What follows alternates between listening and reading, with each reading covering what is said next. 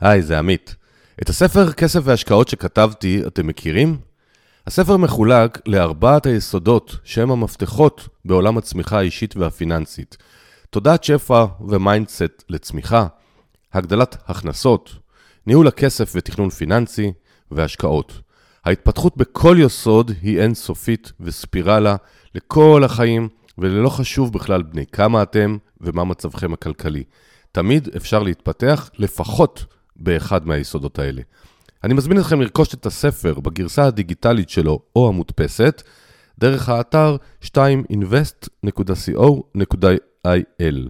הספר יעזור לכם להגשים את הצמיחה הכלכלית שכל כך מגיעה לכם. ועכשיו, לפרק. שלום לכולם וברוכים הבאים לפרק 100, אני עמית אשת. פרק 100, ציון דרך משמעותי, משמח, אחרי כמעט 4 שנים הגעתי למספר העגול והיפה הזה, ובעצם זה בזכותכם המאזינים והמשובים שנתתם לי אה, גרמו לי להחליט להמשיך ולהתמיד עד עכשיו. אחרי הפרק הזה נראה לי אני אקח איזושהי חופשה קצרה ואני אחשוב מה ואיך לשדרג ולהתחיל את הדרך היפה לפרק 200. אז כל הצעות רעיונות שיהיה לכם יתקבלו בברכה. קצת מספרים אז בתכלס הפודקאסט אה, עבר 600 אלף האזנות ואני ביומיום שלי מרגיש שאף אחד עוד לא מכיר אותו ולכן עשיתי השנה גם את ההדסטארט לספר כסף והשקעות שהוא מבוסס חלקית על 17 פרקים אה, מהפודקאסט עם תמצות ועוד הרבה מאוד תוספות אחרות. כשהמטרה הייתה לחשוף את הפודקאסט לעוד מאוד הרבה מאוד אנשים. דברים האלה יעזרו להם. משובים שאני מקבל שהרבה אנשים שינו את חייהם הכלכליים בזכותו. אז אני רוצה להגיע לעוד ועוד אוזניים ואם אתם יכולים לעזור לי על זה, זה שתספרו זה ממש יהיה כיף ואני ממש התלבטתי מה אני עושה מיוחד בפרק 100 אה, ופרקים של סולו כבר יש לי. אז אחרי התלבטויות רבות החלטתי אה, דבר כזה. כידוע לכם אף מרואיין מכל 99 הפרקים שהיו לא ראה את השאלות מראש. אז החלטתי לאתגר את עצמי ולבקש ממיכל ושי שיראיינו אותי באותו סגנון. אין לי מושג מה הולך להיות והיתרון זה שזה לא שידור חי אז אני תמיד אוכל להגיד להוריד להזיז אם אני ארגיש שפישלתי בגדול אז מיכל ושי שלום. אהלן אהלן. אהלן עמית. אז מיכל רוזנטל היא יוצרת מפגשי networking מלמדת אנשים להתנהל ולנהל טוב יותר את הכסף שלהם משקיעה בנדל"ן ושוק ההון מתנדבת בעמותת מתייעלים כאחראית תחום היוטיוב ואוהבת בני אדם בקטע קיצוני ואני יכול להעיד על כך. אה, שי ביבס בן 30 אנליסט בחברת פינטק ומייסד שותף של וואי נאו הקהילה והפודקאסט להתפתחות אישית וכלכלית לדור ה-Y. הוא יזם, משקיע ומרצה בארץ ובחו"ל בתשע השנים האחרונות על השקעות בגיל צעיר.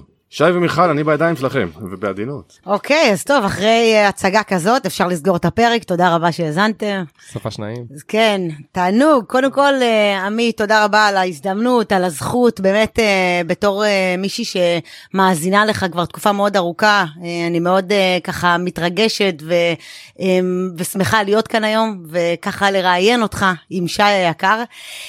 וטיפה ככה נתחיל, לפני שניכנס פנימה לתוך השאלות, אני רוצה שככה תספר לי בכמה מילים קצת על עצמך, טיפה יותר ברחב, משפחה, ילדים, קצת בגדול, שהמאזינים יוכלו לקבל תמונה קצת יותר רחבה, מי זה עמית. אז בקצרה זה בעייתי כשאתה בן 60 כי יש הרבה דברים לספר הפרק דרך אגב היום עלה לאוויר כי היום זה היום הולדת 60 שלי אז 29 לאוגוסט זה תאריך אה, משמעותי בחיים אה, אז אני גר בגליל אני גר ביישוב בשם רקפת, נשוי לאותה אישה, אה, סיגלית כבר למעלה מ-35 שנים, שלושה ילדים גדולים אחרי צבא. התחלתי להתעסק עם כסף בגיל 16, אה, אני עוד מהדור שלא דור הוואי, אני מהדור שראינו בעיתון היום מה קרה בבורסה אתמול. הצעירים המאזינים לא, לא מבינים איך דבר כזה יכול להיות. אני מהדור שסיים את הטכניון מחזור אחרון שלא היה צריך לכתוב כלום במחשב היה אפשר עוד להגיש בכתב יד אז אני קצת עתיק. אה, אז אני מהנדס כלכלה וניהול. אה, עסקתי המון שנים בתעשייה בניהול אה, לא של כסף מערכות ניהול תפעול גדולות מאוד. הרבה מאוד שנים בענף הטקסטיל. ועשיתי שינוי לפני כ-12 שנים.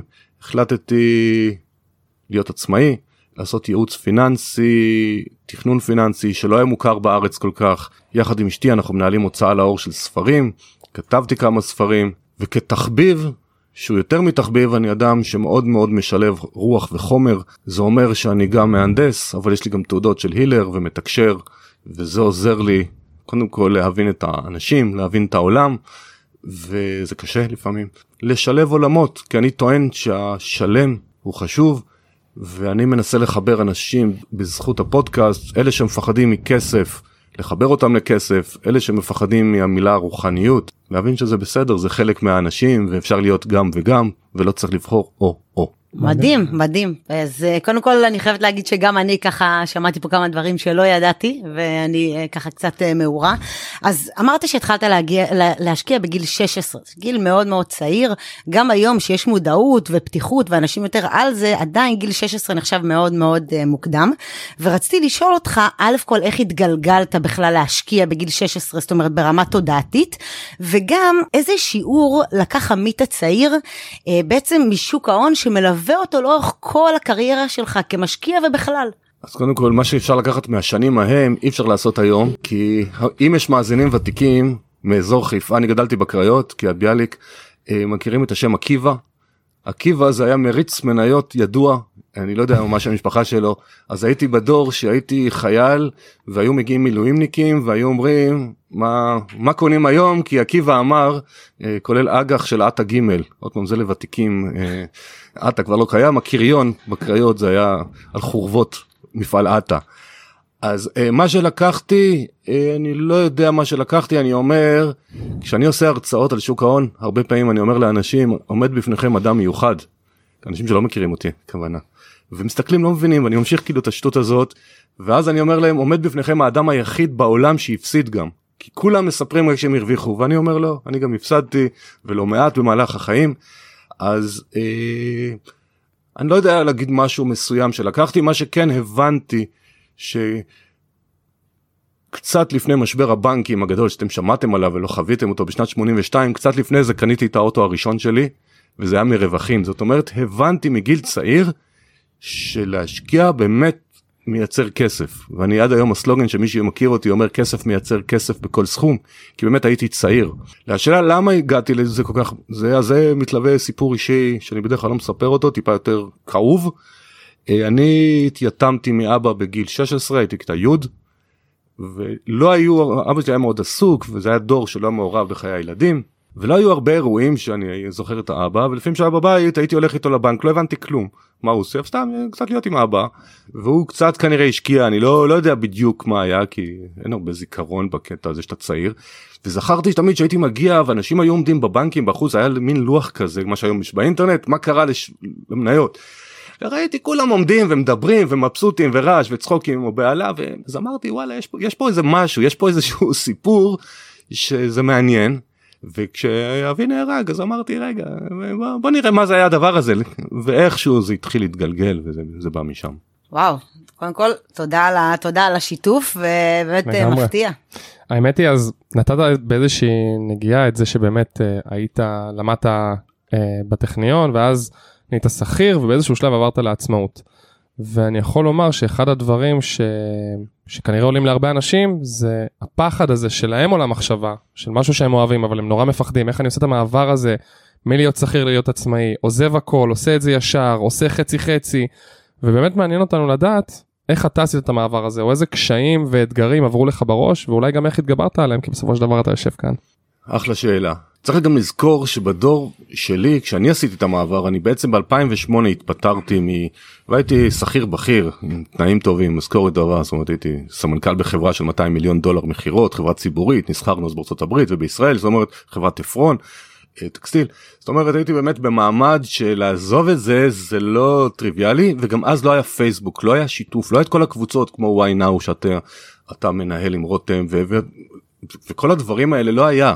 כן. אז לא היה את מי לשאול זה עוד דור כזה הייתי עוד במצב שאתה שואל את האנציקלופדיה או את השכן שאתה מכיר ואני לא אדם של נטוורקינג גר בפריפריה אז פה אני אחבר קצת את עולם הרוח אה, אני מאוד מאוד מקשיב לגוף שלי והיה תקופה די ארוכה שלא הייתי מרוצה עכשיו זה בסדר לא להיות מרוצה כאילו אף אחד מאיתנו לא יכול להיות בהיי כל הזמן. אבל כשאני הרגשתי שיותר מדי זמן אני לא מרוצה הבנתי שמשהו לא טוב אני צריך לעשות שינוי צריך לעשות הפסקה אה, זה נובע מהרבה דברים, שלושה ילדים, והכל, חלקם היו צעירים עוד אז, ואז החלטתי שאני חייב הפסקה. לא ידעתי מה אני רוצה לעשות. אה, חברים בעבודה אמרו לי תגיד לנו לאן אתה עובר אמרתי שאני עוזב אמרו לי לאן אתה עוזב לאן אתה לאן אתה עובר.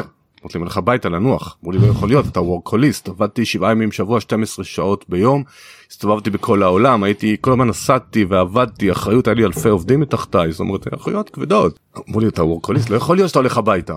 בסדר בוא תחכה עוד כמה חודשים ונראה את זה. ההחלטה הראשונה נבעה כי הרגשתי שאם אני לא עושה את השינוי משהו לא טוב פיזית יקרה לי. ואני מאוד קשוב לגוף שלי. אז זאת הייתה ההחלטה הראשונה למה לעשות. ויש בהלה ויש פחדים. מה שאני מציע לכל מי שבזוגיות, כל החלטה דרמטית לשתף את הבן בת זוג ולקבל הסכמה. זאת אומרת אשתי אמרה לי אני רואה שאתה גמור סומכת עליך היא עבדה באותה תקופה הייתי מפרנס ראשי אבל. בדקתי כלכלית כי זה עבודה שאני יכול להרשות לעצמי להיות בחצר ואמרנו יאללה אני אלך ונראה מה קורה ומשם זה כבר התגלגל למה שאני עושה היום.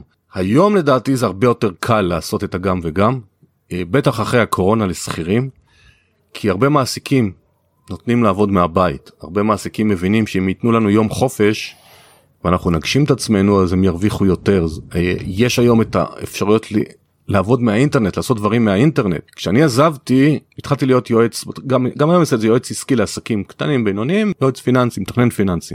לא ידעו אז מה זה פננשל פלנר רק אחרי זה התחילו ללמד את זה בארץ לא הבינו מה, מה אני רוצה מה, מהם היום זה הכל במודעות. כן. והיום זה הרבה יותר קל ויש פחדים. ומי שמספר יא איזה כיף זה קשקוש בלבוש אנשים רוצים להיות גיבורים גדולים ולהחביא את הרגש שלהם זה מפחיד זה אחריות בטח למי שיש לו תא משפחתי ואז לכן אני מציע את המעברים האלה לעשות במדורג. קודם כל תראה שאתה מוצא את מה שאתה אוהב אם אתה יכול תעשה את זה יום בשבוע, יומיים בשבוע, תתחיל לראות מה זה עושה. כי איך אמר אה, אלי שביט בצורה נורא יפה באחד הרעיונות שעשיתי איתו, נדמה לי פרק 95, הוא אומר, שאלתי אותו אם כל אחד יכול להיות יזם, והוא אומר לא, זה בסדר, צריך גם שכירים, אבל יזם שלא יודע למכור, שלא יהיה יזם. עכשיו, אני לא מרגיש את עצמי יודע למכור, ומיכל יודעת כמה אני לא איש נטוורקינג ואני מקבל השראה ממנה, אבל כשאני צריך למלא כנס עם 300 איש, אז יש שם 300 איש ואם אני צריך לעשות הדסטארט שהחלטתי שיהיה 42 אלף שקל והוא סגר ב-53 אלף שקל אז אני אעשה גם מה שלא כיף לי. ומי שלא מוכן לשלם מחירים של להיות בסטרס ולהיות בלחץ ולא לישון לפעמים טוב בלילה ולעשות דברים שהוא לא אוהב כי אי אפשר לעשות רק דברים שאתה אוהב בשום דבר אז, אז זה לא יצליח אז אני נחוש בדברים שמספיק חשובים לי כמו שהייתי אומר לעובדים שלי מספיק לי לעשות מה שנקרא פרטו 80% מהדברים בסדר שאר ה-20% או לא חשובים או יסתדרו מעצמם. אתה צריך לוותר על אה, פרפקציוניזם. כי, כן. כי יש אנשים שמשקיעים חצי יום בלכתוב פוסט של 10 שורות.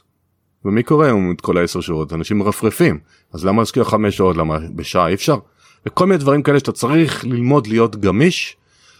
אה, זאת גם תכונת אופי זה גם רצון אמיתי ומי שאין לו את הרצון לא יצליח ולמי שיש לו אין סיבה שלא יצליח. אני חושב שנגעת פה בנקודה ממש חשובה שהתחלת עוד בשאלה הקודמת שאמרת אמרת לאנשים בהרצאות שלך אני בן אדם מיוחד כי אני הראשון שאשכרה אומר שהוא הפסיד נגיד בהשקעות. ו- וזה מחבר אותי גם לנקודה של העצמאות כי עוד פעם אתה צודק במה שאתה אומר ואני גם מרגיש את זה על הדור החדש שהם כל הזמן מדברים על יופי הוא מראה כמה הוא מצליח והוא מראה כמה הוא מרוויח והוא מראה איזה בית הוא קנה והוא מראה אבל איפה אנשים שכאילו רגע מדברים נכשלתי תשמעו איזה קשה היה לי, תשמעו איזה מפחיד היה לי, אני לא יודע מה לעשות, אני רוצה לצאת, אני לא יכול. אני חושב שהדברים האלו זה, זה אותנטיות שהיום הרבה מאוד אנשים מחפשים. כאילו, להראות את התמונה האמיתית שלך, ולא רק את ההצלחות. יש לי פרק, לא זוכר איזה, שסיפרתי מלא כישלונות שלי. אה, אני יכול לתאר כישלון מפואר אחד עם חבר שמכחיש שזה כישלון. אה, יש לי חבר ילדות אה, מכיתה א' אנחנו עד היום חברים ולפני כמה שנים זה כבר די הרבה מתחיל להיות אז הוא בא ואומר לי תשמע בוא נפתח בית קפה בנצרת עם איזה מישהו מקומי בוא, בוא תיפגש איתו קיצור נפגשנו עם הבחור יצאנו בדרך הביתה כאילו אמרתי לו תשמע הוא יותר גרוע מאיתנו אז מה הוא מת... אז שאלתי מה אתה מתכוון? אמרתי תשמע הוא יותר תמים מאיתנו אבל מה ופה אי אפשר מפה לשם. פתחנו בית קפה. אני יכול לספר בגאווה שזה היה במונדיאל נדמה לי 2012 שתיתי אה, קולה ועישנתי נרגילה עם הבן שלי וראינו משחקים כי שמנו שם בסטייל כזה של טלוויזיות והכל. ואחרי כמה זמן אמרתי לחבר תשמע או שנסגור או שקח את הזכויות שלי ותודה רבה הפסדתי מספיק. אז יש המון דברים אבל זאת התנסות. כן. ומי שלא מוכן להתנסות ומי שלא מוכן להיכשל אז ש- ש- שיישאר איפה שהוא נמצא. כן. פתח סוגריים לא בעולם ההשקעות. בעולם הכסף וההשקעות אסור לכם אה, לוותר לעצמכם אפשר ללכת לגופים שיעשו לכם שזה גם יש לי בעיה עם, עם הרשתות. אה, יש כל מיני סיסמאות שחוזרים עליהם ויש אנשים ברי סמכה שהם אומרים את דעתם המקצועית ואנשים לוקחים את זה כאורים ותומים וזה עוצר אחרים. אז בז- בזה אני לא מסכים שאנשים כן, אנחנו יוותרו. גם uh, עוד ניגע בזה בהמשך, אבל גם רציתי להגיד, uh, מקודם שאמרת, נניח על הכנס, שאמרת, אני החלטתי, למרות שאני לא בן אדם של נטוורקינג, החלטתי שיהיה 300 איש וזה מה שיהיה, ובעיניי זה אחד הדברים שאני מסתכלת עליך ממש בהערצה, ואני אומרת, וואלה, הבחור הזה, באמת, כאילו כל הזמן, לאורך כל השנים, ממשיך להמציא את עצמו מחדש. למעשה נכנסת לעולם בגיל 16, היום אתה, היום בן 60, ממש, זאת אומרת, האמת שהקלטנו את זה קצת לפני, זה לא ממש היום, אבל כשאתה משלם את הפרק בן 60, וכל הזמן יוצא מהקופסה. אה, ו, והעובדה שאתה מוכן לקבל כישלונות, אני חושבת שזה אחד הדברים שנותנים לך רוח גבית, ממש כאילו לעוף קדימה, כי אתה עושה ואתה יוצר ואפילו ברמת כל דבר, הפודקאסט וההדסטארט, ויכולת, זאת אומרת, לפני לראות שכנראה זה הולך להיות חתיכת התעסקות.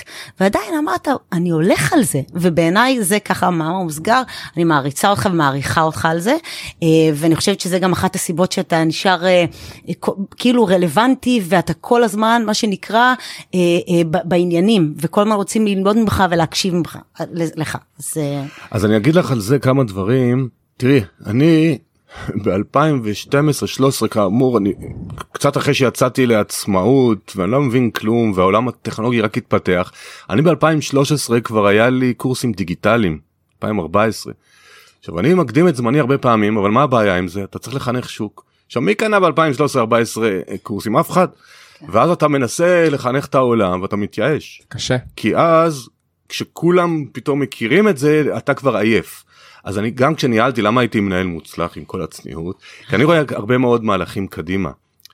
אז אז אני יודע מה הולך להיות לא יודע איך זה יהיה אבל זה נורא מעייף וצריך להיות עם רצון מאוד מאוד גדול.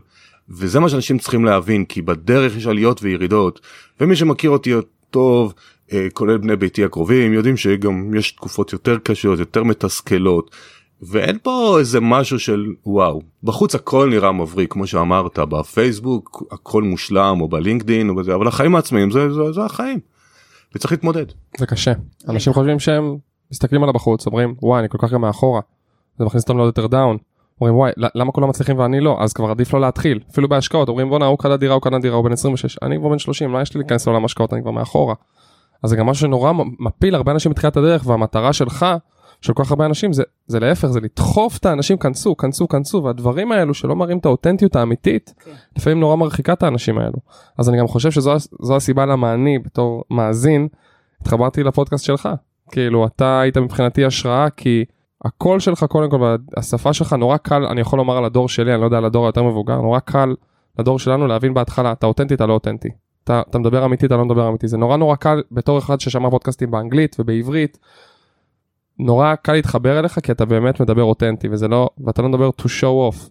אם יש דברים שהם סבבה אתה אומר כן הם סבבה ויש על מה לדבר אבל יש גם דברים שכמו ש... שדיברנו יש הרבה פרקים שאתה מדבר על כישלונות ולדעתי זה גם מה שמחבר את הקהל זה נורא נורא חשוב לדבר על זה ואנשים מזלזלים בזה ולא מבינים את החשיבות של להתמיד בדברים האלה. אז כישלונות זה משהו שבאמת ככה אנחנו, אני חושבת שכל מי שנמצא בעולם הזה בין אם הרבה זמן בין אם קצת זמן חווה כישלונות ומי שלא חווה כישלונות אז אני קצת מאחלת שתחוו כישלון אפילו קטן רק על מנת לחוות את זה על בשרכם כי יש המון המון פעמים שכל עוד הכל בראש שלנו כל עוד אנחנו בחשבון דמו לצורך העניין דברים כאלה מה שנקרא תרגלנו על יבש אבל once רק אתה יוצא ומתרגל אשכרה על רטוב אתה יכול ממש להרגיש את הצלקות הכאבים את המפחי נכון. נפש את הזה, ואז אתה אומר, אוקיי, התחזקתי מזה, זאת אומרת, גם שמעתי איזה פודקאסט, יכול, אה, האמת שזה הפודקאסט שלך, הקודם, מה ששמעתי ממש הבוקר, אני לא זוכרת, אולי עם אריאל זה היה, שהוא באמת אמר, כאילו, תצאו, תחוו, תתנסו, והוא אומר, גם אם אתם רוצים נניח סתם להקליט פודקאסט,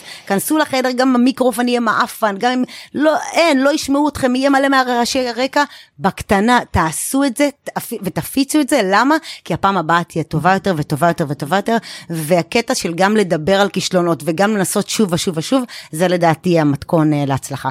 העיקר לעשות. העיקר לעשות. אוקיי, אז אה, אפרופו עשייה, בוא, בוא רגע נלך, אה, ואפרופו רוח וחומר וכאלה, בוא נדבר על הודו, הודו אהובתי. Uh, גילוי נאות, אני הייתי שם לפני 20 שנה, איזה באס זה כבר גיל כזה שאני אומרת, כולם היו ורק אני לא הייתי, מה נסגר עם החיים שלי? לא מאוחר, אתה עוד צעיר מה שנקרא. אז, אז הודו, אז תסביר לי כאילו איך אתה, ש... את כאילו איש של פיננסים, איש שאתה אומר הייתי וורקוהוליק, אה, הייתי ככה כולי ב, ב, בעניין עם רגליים על הקרקע, איך פתאום אתה מתגלגל להודו, שזה כאילו מעוז הרוחניות והככה והשנטי, אז תשתף אותנו בבקשה גם בהשתלשלות של האירועים שהובילו לזה, וגם כמה ממי שאתה היום, נוצר בעצם בעקבות החוויות או, ה, או הדברים שלקחת משם. יתקן דבר אחד אמרת אתה עם רגליים על הקרקע נסעת להודו אז כשאתה בהודו זה לא אומר שאתה לא עם רגליים על הקרקע. אה, אוקיי אוקיי טוב לדעת. אז אני אני אספר. במסגרת זה שאני לא מוכן לוותר כמו למלא כנס ויותר מ-300 אה, אני חזרתי מטיול יום נישואים 30 עם אשתי עשינו עשרה ימים מופלאים בקוסטה ריקה. נהנינו שיגעון. במטוס חזרה שאלתי את עצמי טוב מה מה נקסט. וחזרתי לארץ הלכתי לכמה אנשים פחות או יותר בני גילי ושאלתי אותם שאלה נורא פשוטה תגידו לי מתי פעם אחרונה התרגשתם שבני גילי עוד פעם יותר מבוגרים מכם התרגשתם על עצמכם לא שהילד שלכם מתגייס לא שהילד שלכם קיבל רישיון נהיגה לא שהילד שלכם התחתן ולא שהפכתם לסבא וסבתא. אתם שהתאהבתם פעם ראשונה, שאתם התגייסתם, שאתם, כל הדברים. הסתכלו עליי כמעט כולם במבט כזה של מפגר ברור שמזמן מה, מה זה השאלה המוזרה הזאת ואני אמרתי לא, לא, לא מוכן לא מוכן אני הייתי בהודו בעבודה כמה פעמים אבל אז זה לא נקרא הודו כי מלונות חמישה כוכבים כולם מארחים אותך מתחנפים אליך היה לי תקציב רכש של 70 מיליון דולר אז כולם רצו להיות חברים שלי. ואמרתי נזכרתי שאני אמרתי לעצמי שאם פעם אני אעשה רלוקיישן בחיים זה יהיה להודו. עכשיו לא רק בהודו אני כשהייתי בעבודה הייתי בכל הודו מהדרום עד הצפון אמרתי אני אלך לדרום. עכשיו הדרום הוא לא מקום של טיולים אין כמעט מה לראות שם לא מדבר על גואה וקרל אני מדבר על תמיל נדו מי שמכיר וקרנטקה זה זה אזורים יותר רוחניים אמרתי אני אסע. שאלתי את אשתי מה דעתך אמרה לי לא רוצה הודו מפחיד בדיעבד מצוין לשנינו שהיא לא רצתה. לקחתי את התרמיל של הבן הגדול ונסעתי לתשע, לתשעה שבועות עכשיו אני אדם מפונק לא כזה של פיקניקים ולא כזה לישון על אוהל והלכתי לקחתי מלונות הכי פושטים ושמעתי לילדים שלי לפני שנסעתי לישון אמרו לי תגיד אתה יכול אתה יכול בתקציב יותר גדול נדבר על 400 500 רופי שזה 20 30 שקל ללילה. אמרתי להם נכון שאני יכול אני אתחיל בזה ונראה מה זה עושה. אם לא יהנה אני אעלה את התקציב. בקיצור המסע הזה היה לגלות על עצמי דברים וגיליתי שאני נהנה מזה. אני זוכר איזה יום שהתקלחתי במים חמים פתאום ספרתי כמה לילות הייתי בלי מים חמים זה יצא איזה 17 20 לילות שהייתי בלי מים חמים אמרתי וואלה אני כבר לא כזה מפונק כמו שאני חשבתי. תסביר להם מה זה בקטים אולי. זה בצפון, בדרום יש מים זורמים אבל אה, קרים. בקיצור הנסיעה הזאת היא נועדה להמון המון דברים אישיים. אחד הדברים הגדולים האישיים החשובים לי היו לסגור את הפער של עמית הרוחני והעמית הפיננסי. כי היו אנשים שדיברתי איתם על עמית הכסף, היו אנשים שדיברתי איתם על רוחניות. אבל כזה מין פחדתי כזה להיות עמית אחד, עמית השלם, שאני יכול לדבר על הכל עם כולם ומי שלא מתאים לו זה בסדר. הרשיתי לעצמי דברים בהודו שאומרים שקורים דברים בהודו אם אתה מאפשר ואני פחדן ואפשרתי דברים ברמה כזאת שהגעתי להרצות לפני אלף סטודנטים באנגלית שאני אף פעם לא הרציתי באנגלית בטח לא יותר ממאה איש והגעתי למורה רוחני מאוד חשוב לי עד היום בחיים שלי שיש לו מוזכר בספר בתודות בכניסה שהגעתי דרך מישהי שהייתה בקהל של הכנס בהרצאה של האלף איש כל מיני דברים שהפכו אותי לאדם אחר שאלתך אה, אדם הרבה יותר שלם זה חלק מה שאני מנסה לעשות בפודקאסט שתהיו שלמים ממה שאתם עושים ולא משנה במה בחיים אם אתם רוצים להפסיק להיות עצמאים אה, שכירים ולהפוך להיות עצמאים או אתם עצמאים ולא טוב לכם, זה בסדר להיות שכיר, זה לא בושה, אנשים לא נעים להם, כי מה יגידו עליהם? עכשיו בהודו גיליתי את זה, היו לי מלצרים לפעמים שהייתי מתחיל לדבר איתם, אתה רואה אדם משכיל ברמות, כאילו אתה שומע לפי איך שהוא מדבר. כן. כן יש לי תואר בזה תואר בזה. אז למה אתה מלצר? כי פעם ניסיתי ולא הצלחתי. עכשיו בהודו יש תרבות שאם אתה לא מצליח אתה כאילו כישלון ויאללה תחזור לכפר למקום שלך ואל תנסה להיות אחר. ובישראל אנחנו הרי לא כאלה. מותר להיות שכיר מותר להיות עצמאי מותר להיות אתה. כל הזמן אתה לא פוגע באחרים. אז זה ההודו בשבילי. עכשיו רציתי גם להעמיק ברוח להבין לחקור זה דברים מסובכים להסביר כאילו את כולם אני מבין עד היום.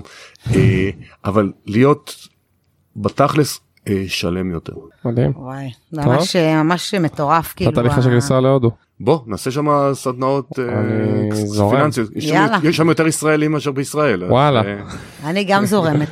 פעם שעברה שהייתי בהודו הייתי כולי באמת במה שנקרא בעולמות אחרים. בגלל זה אמרתי לך כן. כן הייתי גם פיזית וגם באמת אה, מבחינת הקונספט. ואני חושבת שיש משהו גם בלהיות בגיל 20 בטיול אחרי צבא בהודו לבין שאתה בא בגיל 40 וצפונה שאתה בא כבר הרבה יותר שלם הרבה יותר מעוצב. אתה בא גם מה שנקרא לתת עבודה. הרבה פעמים, בין אם זה בסדנאות, בין אם זה בהתפתחות אישית, אתה מוכן הרבה יותר לקבל, וזה פשוט... אה, אז אם אני אמשיך את הודו, אז אחרי עוד כמה מסעות פרטיים יותר קצרים, באתי לאשתי עם ההכרזה המרגשת שאני הולך לגור בהודו, והיא יכולה או לבוא איתי, או שאני אבוא יותר לארץ, יכולה לבחור. אמרה לי בוא תיקח אותי תראה לי מה זה ונחליט. אה, אמרה לי בוא ננסה, שכרנו בית. הספקנו להיות חמישה חודשים באה הקורונה חזרנו בטיסה המסחרית האחרונה והתנפץ לו חלק מהחלום אנחנו עוד נחזור אולי לטייל אבל גם היא בסוף חוותה חוויות מדהימות אתה צריך להיות אבל בשל לזה. תשמעו אני חייב לומר משהו אני מרגיש שאתה כל כך זורם וזה משהו שחסר לנו כל כך הרבה אנשים כי אתה אומר כן רצינו לגור בהודו יאללה בואי ניסע חמישה חודשים לבדוק אני כאילו חושב על, על הדור שלנו היום של. לקבל שלושה ימי חופשה לקפריסין סופה שאתה כאילו וואי מה אני עושה? איך אני חותם על יום חופש? איך אני על יומיים חופש? אנשים עצמאים שאני מכיר לא אני לא יכול לעזוב את העבודה זה קשוח זה קשה. פתאום אני שומע אותך שאתה אומר וואלה זה החיים אני רוצה לחיות את החיים כמו שאני רוצה. הלכת נהנית בהודו רצית לחזור. חוזרים. כן אבל פה צריך לציין שני דברים כאילו שאנשים לא יתבאסו. אה, דבר אחד התחלתי את הדברים האלה כשילדים עזבו את הבית למי שיש לו ילדים זאת אומרת אה, מה זה עזבו את הבית? בוגרים וחיים את חייהם. כן. אה, אנחנו בקשר מעולה אבל חיים את חייהם.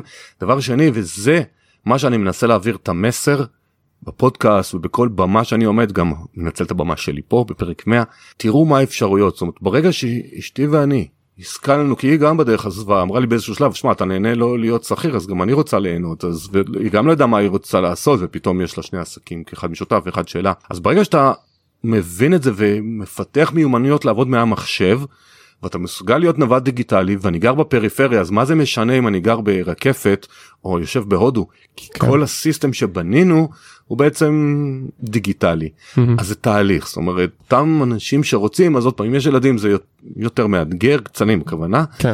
ומקום העבודה אם אתה מצליח לפתח מקום עבודה לא תלוי אה, מקום פיזי זה אפשרי. להגיד אה, מילה אחת בהקשר הזה אה, שגם הפן הכלכלי הוא בעצם אה, כאילו כן צריך להיות איזשהו אה, אורך רוח. אני יכולה להגיד בתור מישהי שעזבה עבודה כשכירה 14 שנה ישבתי על אותו טלפון עם אותו pitch באותו מה שנקרא בוטקה ועשיתי את הצעד ומראש מה שעשיתי הכנתי לי קרן חירום של כמה חודשים קדימה ואפרופו כבר סתם פשוט אם כבר מישהו יוכל לקחת מזה אז אני בעיקרון חשבתי שאחרי שישה שבעה חודשים זה הסדר גודל אני כבר אכנס חזרה לעבודה ווואלה רצו החיים ואני נהנית בשנה הכי טובה בחיי ופתאום גם אחרי עשרה חודשים אה, לא היה שום אה, traffic בנושא הזה ולכן אני אומרת יש לכם את הקרן חירום שהכנתם לכם אז מראש תקחו עליה מה שנקרא עוד קצת אה, קרן חירום כי כי לכל מה שלא יבוא כדי שתוכלו לאפשר לעצמכם בשקט ברוגע לקחת את ההחלטות כי דין אדם שהוא מאוד לחוץ ובתודעת הישרדות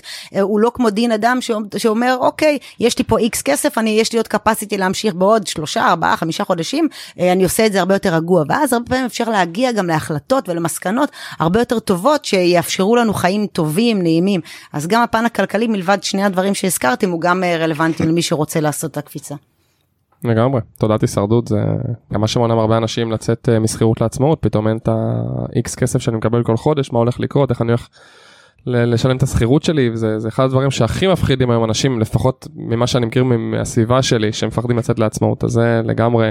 אז שיקשיבו לפרק 98 עם אריאל הלוי דיברנו על זה איך אתה מפתח תודעת שפע ולא תודעת הישרדות. זה כל כך חשוב לפעמים אנשים אתה יודע מזלזלים נורא קל ללכת לדברים היותר מספריים הסקסיים של המספרים השקעות תעביר כסף מפה לשם אבל כשאתה אומר להם רגע רגע רגע בואו רגע נדבר על תודעה על mindset על זה אנשים נורא מנפנפים את זה. אני רואה את זה גם אצלנו שנורא קל להתחבר לכלכלי והרבה מאוד מזלזלים או מורידים החשיבות של ההתפתחות האישית שבא שהיא חובה לדעתי כמובן אני מאמין שגם לדעת, לדעתכם כמובן להתפתחות כלכלית.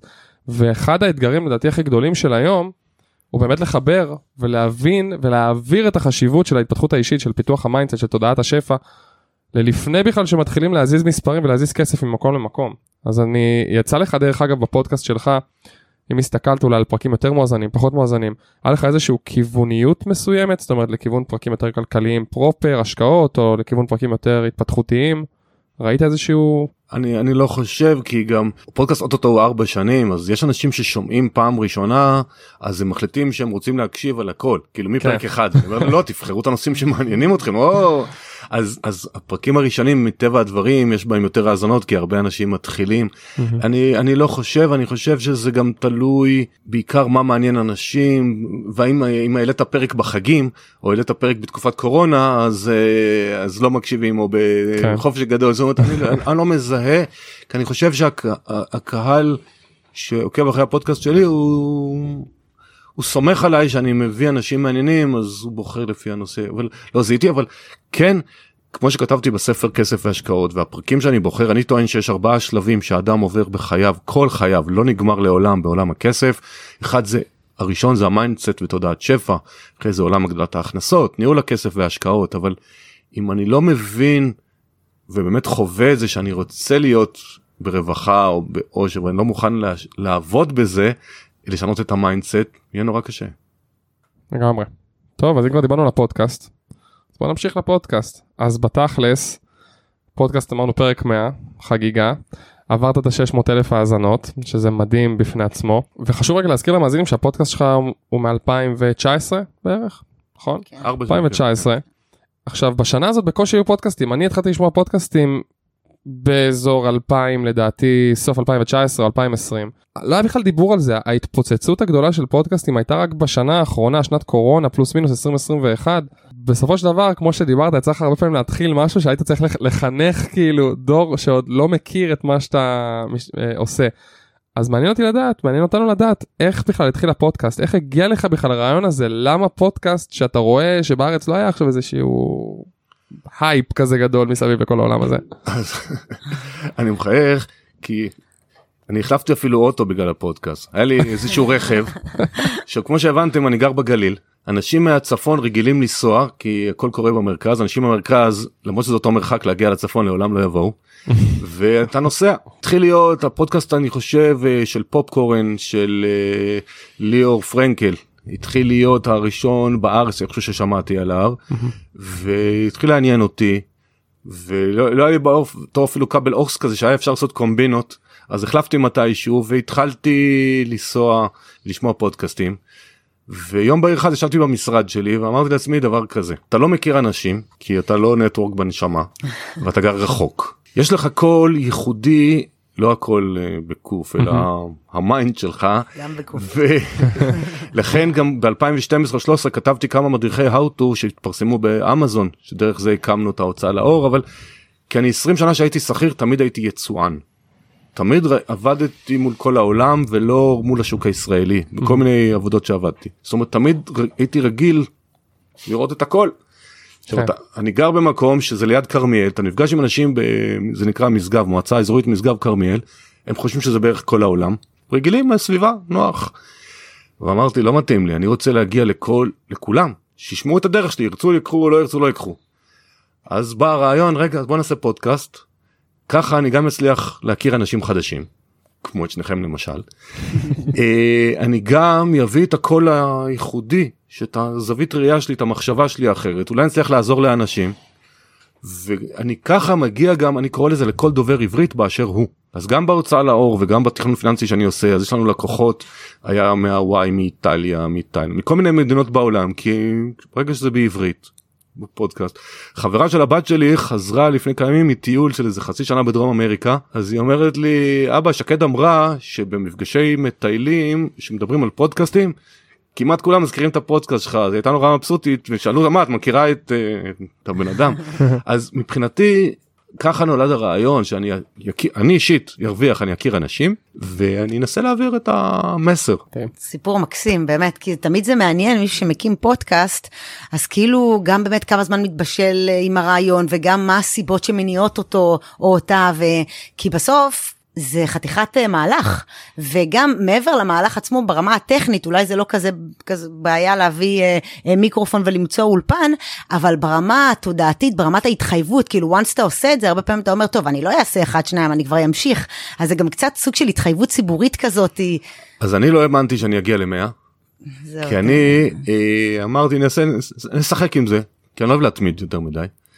אבל אחרי איזה 10 15 10 15 פרקים פתאום התחילו להגיע תגובות של אנשים אמרו לי אשכרה שינית את החיים ותודה רבה ודברים כאלה מאוד ריגש. אז אמרתי טוב נו נמשוך ל-50 זה הגיע ל-50 והמשיכו התגובות האלה כי כל פעם שאני מגיע לצומת פתאום זה את היקום רוח וזה אני מקבל מלא תגובות מלא דברים אז לא נעים להפסיק. אה, היו לי עוד מסרים שרציתי שנכשלתי בהם למשל לא במקרה מסתכל עלייך ולא על שי לא במקרה פרק אחד הוא אישה. אני הייתי תמים ואמרתי אני גם רוצה להעביר בשורה ואני אעשה פודקאסט חצי חצי נשים גברים. אז אני אתחיל עם אישה. אולי עד פרק 16-18 הצלחתי איכשהו לעשות חצי חצי והיום אם על כל עשרה פרקים יש לי שתי נשים אני כבר הצלחתי מאוד קשה למצוא מרואיינות. גם כאלה שמוכשרות הרבה פעמים לא בא להם לא רוצות לא, לא אני לא יודע למה אבל זה עובדתית. אז היה מבחינתי גם רצון אה, לחבר את כולם. אז גם נשים אין מה לפחד מכסף. אני אומר ללקוחות שמגיעות אליי הגברים לא מבינים יותר הם רק לא אומרים את זה אז כאילו זה בסדר. אז... להפך דווקא אומרים שנשים שמשקיעות ועושות אז סטטיסטית הם uh, המספרים הרבה יותר מוצלחים פשוט גברים באים כאילו הרבה פעמים שופוני אה בואי נכון, אני יודע נכון. למרות שאין להם מושג ונשים uh, כאילו אומרות. מסכימות uh, לשאול. כן, בדיוק. נכון. אה, אז אפרופו באמת פודקאסט שלא היה, ואני חושבת שבכלל מתקופת הקורונה היא עשתה איזושהי האצה פה, אה, שהיא הביאה איתה דברים נפלאים, אבל היא גם הביאה דברים אולי פחות טובים, מעבר כמובן לעניין הבריאותי שזה היה גרוע בכל אה, קנה מידה. והמציאות בעקבות הקורונה השתנתה פלאים. זאת אומרת, היום כולם מדברים על חופש כלכלי, הכנסה פסיבית, כבר רוצים לצאת לפנסיה בגיל 14, כאילו באמת עוד שנייה לפני שהתחילו את החיים, כולם מדברים בסיסמאות מה שנקרא. עכשיו יש הצפה מאוד מאוד גדולה של מידע בחוץ. אם פעם היה חסר, אם פעם אנשים היו אומרים מאיפה אני, כמו שאמרת, התחלתי, לא היה לי את מי לשאול, לא היה אף אחד, אז היום יש עודף, אנשים צריכים לסנן. רציתי לשאול אותך איזה טיפים פרקטיים היית, רוצ, היית רוצה בעצם לתת לאנשים שרוצים להיכנס לעולמות האלו, ש, או שאומרים אוקיי, החלטתי להשקיע, הנה אני רוצה, פשוט אני לא יודע מה, וכבר על הדרך כבר אני אשאל עוד שאלה שבתוכה, האם אתה יודע להגיד לי איזה פרקים יכולים להיות יותר רלוונטיים, ואולי זה מאתגר את הזיכרון שלך קצת, למשקיע המתחיל שבא ואומר, לא יודע מאיפה להתחיל, מת להתחיל או מתה, זה כמובן אנחנו פה נשים גברים, בדיוק עמית דיבר על זה, אה, ו- ולא יודע איך. אז, אז הקטע הזה של הצפת מידע, אם אתה יכול לדייק לי את זה בבקשה. אז קודם כל עשיתי טעות לא הבאתי את רשימת הפרקים כי יש לי אותה. אמרנו לא יודע את השאלות אז אה. לא יודע אם לשלוח פרקים אה, כי יש אנשים שהתחברו לנדל"ן בארץ יש לי פרקים נדל"ן בארץ. יש כאלה שיגידו אני רוצה נדל"ן בחו"ל יש פרקים שמדברים על זה. יש כאלה רוצים ליווי משקיעים יש כאלה שרוצים בקבוצות יש על זה. יש על שוק ההון אה, ממסחר יומי דרך שמישהו מנהל לי או לעשות את זה לבד. ועוד המון דברים על mindset ואחרים.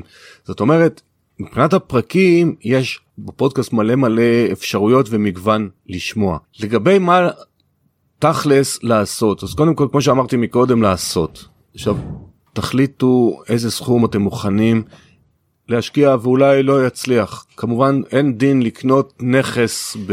לא משנה בארץ בחול במאות אלפי שקלים לבין 200 שקל לחודש לעשות הוראת קבע. זה באמת בסוף נורא תלוי. אני ממליץ לכל אחד לא לקבל החלטות על סמך קבוצות פייסבוק לא משנה איזה כולל שלי כי בסוף אותם אנשים כמעט עונים וחלקם מעתיקים אחד השני יש אנשים ששאלו אותי שאלות שאני יודע שאין להם לצורך העניין יותר מ-2,000 שקל בחשבון בנק והם עכשיו מנטורים, מציגים את עצמם ויועצים. זאת אומרת, כבדהו וחשדהו, וכמו שאני אומר לכל לקוח שמגיע אליי, בפגישה ראשונה, בכסף אין נכון או לא נכון, יש מה מתאים לי, לכן תקשיבו לכולם ותקבלו את ההחלטות הנכונות וכבדהו וחשדהו את כולם כולל אותי. זאת אומרת, תראו מה מתאים לכם. איפה למצוא מידע? אז עוד פעם יש ערוצי יוטיוב ויש פודקאסטים ויש הכל, אבל לדעתי מה שצריך לעשות זה צריך להחליט איזה סוג השקעה רוצים לעשות, כמה כסף יש. לקחת קורס, לקחת מנטור, לקחת מישהו שעשה את זה, ייעוץ פרטי, לא משנה איך, שיעזור לעשות את הצעדים הראשונים.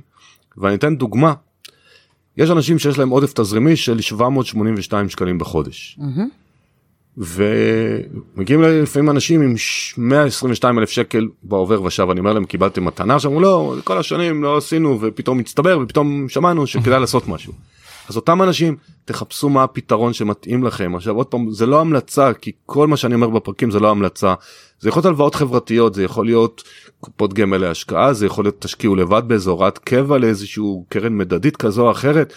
שימו בהוראת קבע לפק"ם לא יודע תעשו משהו תחליטו מה מתאים לכם אבל העיקר לעשות כי בסוף כמו שאמרת בהתחלה לומדים מעשייה ומתיאוריות לא לומדים. אני יכול לספר שאני החלטתי שהייתי יותר צעיר ותמים שאני אנצח את הבלק ג'ק בקזינו כי בבלק ג'ק זה הדבר היחידי שיש חוקים זהים כאילו לנו ולקזינו.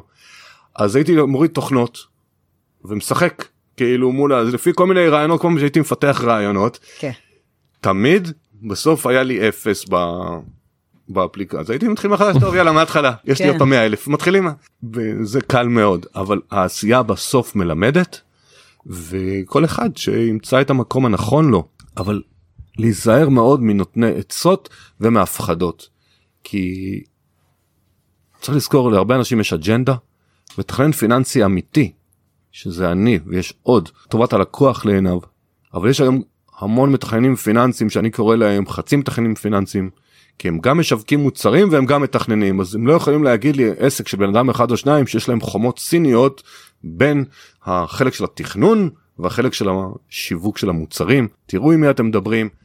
תיקחו יועץ מנטור קורס תעשו. מדהים, יש לך, אני רק מאוד ממש בקטנה, יש לך לפעמים את הקטע הזה שאתה מסתכל על כל ההצפה הזאת ואתה אומר, אני לא מאמין מה נהיה פה, במיוחד בשנתיים האחרונות, כי הרי זה מה שנקרא מקיף אותנו מכל כיוון, ובגלל שזה לא היה כל כך רוב החיים, אז פתאום עכשיו יש איזה מסה כזאת שממש כל אחד נהיה אה, מנטור, יועץ, אה, מ- מ- מלווה, אה, מחזיק ידיים וכולי, וכאילו יש את הקטע שלפעמים אתה אומר, אני, אני, אני לא מבין כאילו לאן זה עוד הולך. יש לי את זה. אה, גם חלק מהאנשים אני מכיר אישית. וחלקם אני סומך עליהם יותר שהם ישרים וחלקם פחות זה די מטריד אותי ברמה המקצועית כי כשיש הצפה זה כמו פודקאסטים ששי אמר אז כשאני הייתי בין ההתחלה אז אה, מי שבא עם פודקאסט אז הוא בא עם איזושהי אג'נדה ועם איזשהו רצון באמת לתת היום יש הרבה שבאים כי כולם עושים אז זה כזה מגניב יאללה בוא כן. אז. התכנים הם גם נשמעים כי זה יאללה מגניב ו- וזה מוריד מבחינתי גם את, ה- את הקשב לדברים היותר אמיתיים. נכון. אבל מצד שני זה החיים זאת אומרת אה, אז אני כשאמרתי בתחילת הפרק שאני לוקח חופשה קצרה שאני לא יודע כמה אני תיקח. אני בזמן האחרון די מעסיק את עצמי במחשבה שלא מצאתי פתרון מה הדבר הבא כי כמו שב-2012-2013 עשיתי קורסים דיגיטליים שלא ידעו מה זה וכמו שלפני כמה שנים עשיתי פודקאסט שהיה פחות נפוץ אני שואל את עצמי האם יש משהו הבא שמתחבר אליי אז כל עולם הטיק טוק reels ודברים כאלה זה פחות מתאים לי לעמית אז זה לא מעניין אותי יש לי ערוץ יוטיוב כ-3,000 subscribers או משהו כזה הכל אורגני אצלי שזה מגניב אבל זה גם לא עשה אני לא מרגיש שזה עושה מספיק צפיות שזה עושה מספיק השפעה על אנשים. אז אני עוד לא יודע מה יהיה הדבר הבא אבל זה מטריד כי ולכן ניסיתי להזהיר בעדינות כבדהו וחשדהו לכל הפרשנים והיועצים יש נקיים וטהורים ויש נקרא לזה מאכערים. שלא. טוב, אם יש למישהו מהמאזינים אה, טיפ לעמית העתידי, מה השלב הבא, תנו לו את זה. מתקרבים לסיום ורצינו שנינו לדעת נראה לי גם את המאזינים רצו לדעת מה עושה אותך בשורה התחתונה מאושר ואו ממה אתה מתרגש בחיים. אה, אז כן אני אני מקפיד להתרגש מה שלא אופייני לבני גילי ולכן אומרים לי גם שאני לא נראה בן 60 כי הסקרנות הסקרנות היא, היא משהו אז מה שגורם לי לאושר באלף כמובן ונשים בצד את הדברים הבנאליים בריאות שלי בריאות של הילדים של האישה וזה כי זה ברור כן. כשאתה לא בריא אז גם ב mindset הכי מפותח אתה מוטרד. נכון. אני מנסה יותר ויותר להכיל פנימה mindset את הזכות הגדולה שיש לי של יכולת הבחירה. מי שלא מכיר אז כשאין הודו אז אני קורא לזה הודו בישראל ואנחנו כל תקופה עושים סאבלט באיפשהו בישראל עובדים וחווים. אז עכשיו במקרה אני באיזושהי שכונה ברמת גן עשינו את זה כבר בבית שאן עשינו את זה באילת עשינו את זה בעין ורד בעין שרית בגבעתיים בכל מיני מקומות שאנחנו פחות מכירים. חווים שכונה חווים עושים הליכות אה, זה משהו שגורם לי לאושר גדול כי הוא מפרה אותי זאת אומרת אני הולך ברחוב רואה אנשים כי אני גר במקום מבודד אה, זה מפרה אותי זה נותן לי. ואני לא יודע להסביר את זה זה משהו אני גם חולה שווקים מי שלא מכיר אותי באמת אז תן לי להסתובב בג'יפות בהודו לעבור שמונה מסלולים כמו ההודים אני מרגיש בבית זה משהו ש, שמאוד מאוד גורם לי איזשהו אושר ומצד שני הבנה שאני עוזר לאנשים לשנות את החיים ומשפיע עליהם זה משהו שמאוד מרגש הוא קצת מפחיד כי יש לזה זכות גדולה אבל אחריות מאוד גדולה אני מאמין שאתה מרגיש את זה היום כמנהל קהילה כי כשבא אליי פעם מישהו אומר עמית אתה אמרת בפרק כזה וכזה ככה וככה למה התכוונת אני נבהלתי. כי אמרתי רגע אז עכשיו אני לא יכול לדבר חופשי אני עכשיו צריך אה, לחשוב מה אני אומר כי אני. רגיל לדבר חופשי כאילו כן. אז זה משהו שהוא מאוד מרגש קבל הודעות כאלה גם אתה בטח מקבל כמנהל קהילה מיכל לאנשים שהיא עוזרת. שאתה מבין שנגעת במישהו ופתאום חייו יהיו אחרים זה באמת אה, זכות אדירה, כאילו זה באמת אה, ככה גם, גם לעזור, וגם אחריות, אה, לעזור לאנשים, לשנות להם משהו, הן ברמת ה mindset, ברמה התודעתית, והן ברמה הכלכלית, והן מישהו שאין לו מושג והוא בא אליך ופתאום יוצא אחרי שיחה והוא אומר וואו, כאילו לא ידעתי, זה באמת משהו מטורף. טוב, אז ככה באמת לסיום, אתה נוהג לסיים עם שלושה טיפים שאתה אומר, דיברנו, לא דיברנו, אבל אני רוצה רוצה לתת איזה טוויסט קטן. אם אתה יכול לספר לנו שלושה דברים שאין שום סיכוי שהמאזינים יודעים עליך. וואלה זה קשה כי מי שמקשיב את הפודקאסט יודע שאני שקוף לגמרי. אנחנו לא פה להקל עליך בדיוק בסוף הבאנו לך את הבום אבל. אז הפרק עולה זה אז רוב האנשים לא יודעים גם לא מכירים אז יש לי בן שקוראים לו בן מקווה שאתה מאזין בן אה, שהתארס לפני כחודש אז אני הולך להיות איך אמר לי איזה חבר אתה הולך להיות חם אמרתי לא הבנתי מה זה אז הוא אומר יש חמי וחמותי אז אמרתי אה נכון אז אני הולך להיות חם בתחילת ינואר 23 זה משהו שאף אחד לא יודע דבר שני. הופה. אתה אוהב כדורגל שי? יותר כדורסל אבל אני גם לא, בסדר, זה לא זה לא סותר כן. בקיצור בגיל 8 או 9 היה לי שכן שלקח אותי למשחק של הפועל חיפה כדורגל ולוותיקים מהצפון היה אצטדיון קריית חיים לא היה קריית אליעזר שהיום זה סמי עופר. ואיך אמר פעם חיים רמון הפוליטיקאי שאפשר להחליף אישה אפשר להחליף עבודה אבל קבוצת כדורגל שאתה אוהד אתה לא יכול להחליף. אז הפועל חיפה זה היה היום אני כבר לא כזה אוהד אח שלי עדיין הולך לי עם מנוי אז אני הפועל חיפה עברי. ומה עוד מה עוד? ניגנתי בגיטרה כיתה ד' וה' כשביקשתי גיליתי חוסר כישרון מוחלט. אה, עכשיו לא מזמן עשיתי וובינר, פגשה איזה מישהי שאמרה מוזיקאים בקונסרבטוריונים יש להם בעיה שאי ודאות עם תלמידים ואי ודאות פיננסית כי זה הם פרילנסרים ומשכורות לא גבוהות והיא עשתה שינוי. אמרה לי בוא נעשה קורס למוזיקאים והכל. כשהתחלנו את הוובינר ואת הכל אז סיפרתי להם שאני חסר כישרון מוזיקלי מדהים אז הגעתי לשלושה יש. וואו, כל הכבוד לך. אסוציאציות. אה, בתור בן אדם שבאמת כל הזמן מאוד אה, פתוח וגלוי ושקוף, וואלה, יצאת מזה בצורה אינטליגנטית ומרבית ומיטבית, אז סחטיין עליך, עמיתוש. טוב. אז נסיים? Uh, כן, נסיים. אני, אני גם רוצה uh, להגיד שאני לא מאמינה שעברה כמעט שעה, 50 דקות, אולי 50 דקות המהירות בחיי. באמת, היה פשוט תענוג, uh, כיף גדול ככה לארח אותך אצלך. ואני רוצה להודות לך בשם המאזינים ובשם שייקה, גם יוכל להגיד מילה אחר כך בכיף, על מה שאתה נותן לעולם, על זה שאתה קיים, אם זה הכנס. אם זה הפודקאסט, אם זה הנגישות אליך, אם זה הקבוצה שהקמת, אם זה שאתה, שאתה ממציא את עצמך כל הזמן מחדש, שאתה פורץ את תקרות הזכוכית של עצמך, ואני חושבת שבזה שאתה עושה את זה, אתה נותן המון, אה, מעבר לכלים פרקטיים, אתה משמש כהשראה וכסוג של מגדלור בעולם הזה, בתחום הזה של הפיננסים, ובאמת אני מודה לך גם ברמה האישית, אני יכולה להגיד ברמה האישית שכשאני נכנסתי לעולמות האלה, אתה הפודקאסט הראשון שנחשפתי אליו, וככה אני באמת עוקבת אחריך באדיקות ולמדתי ממך ולומדת המון, וככל שלמדתי להכיר אותך גם בפן האישי, אז עוד יותר התאהבתי, אז תודה רבה לך, ושיהיה המון מזל טוב. אני לא אכביר במילים, אני באמת רוצה להגיד לך פשוט תודה על כך שאתה אותנטי ברמה חריפה ביותר, וזה מה שכל כך מחבר אותי, ועוד הרבה מאוד אנשים בדור שלנו. אני באמת חושב, הדברים שאתה מעביר היום בפודקאסט הם לא דברים שישפיעו על uh, בן אדם אחד או שניים, או אפילו על מאה, זה דברים שבסוף הם ישפיעו על דורות שלמים, וההורים ילמדו את הילדים את הדברים שלמדו אצלך, והילדים ילמדו את הילדים שלהם, ולדעתי זה ההישג הגדול, להצליח להשפיע על כמה דורות באותה משפחה. דורות שלומדים התנהלות פיננסית, mindset, התפתחות אישית. מבחינתי, באמת אני מסתכל עליך ואתה, כמו שאתה יודע, גם אמרתי לך את זה בפרטי, שאתה אחת הסיבות שבגללם התחלנו להקליט פודקאסט. אתה היית כל הזמן באוזניות שלי, במעבדה, באמצע הלילה, ביום, בשבת. אני חושב שאני מדבר בשם הרבה מאוד מאזינים עכשיו, ולהגיד לך תודה על הערך שאתה נותן לכל כך הרבה אנשים, וזה לא מובן מאליו. אז קודם כל תודה רבה לכם, משהו שאסוציאציה שהעלית לי, הספר שכתבתי, שנקרא כסף והשקעות, אז יש איזה פתגם אומרים סיני אבל הוא אף אחד לא יודע מי כתב אותו שאני משתמש בו גם בהוצאה לאור ששלושה דברים אדם צריך לעשות בחייו לטעת עץ להקים משפחה ולכתוב ספר. כי זה שלושה דברים שנשארים לנצח. כן. אז היום יש את גלי האינטרנט אז הפודקאסט אולי יישאר לנצח הספר הוא, הוא באמת במטרה שאנשים גם יקראו מי שיותר נוח לו לא להאזין לקרוא לעבוד.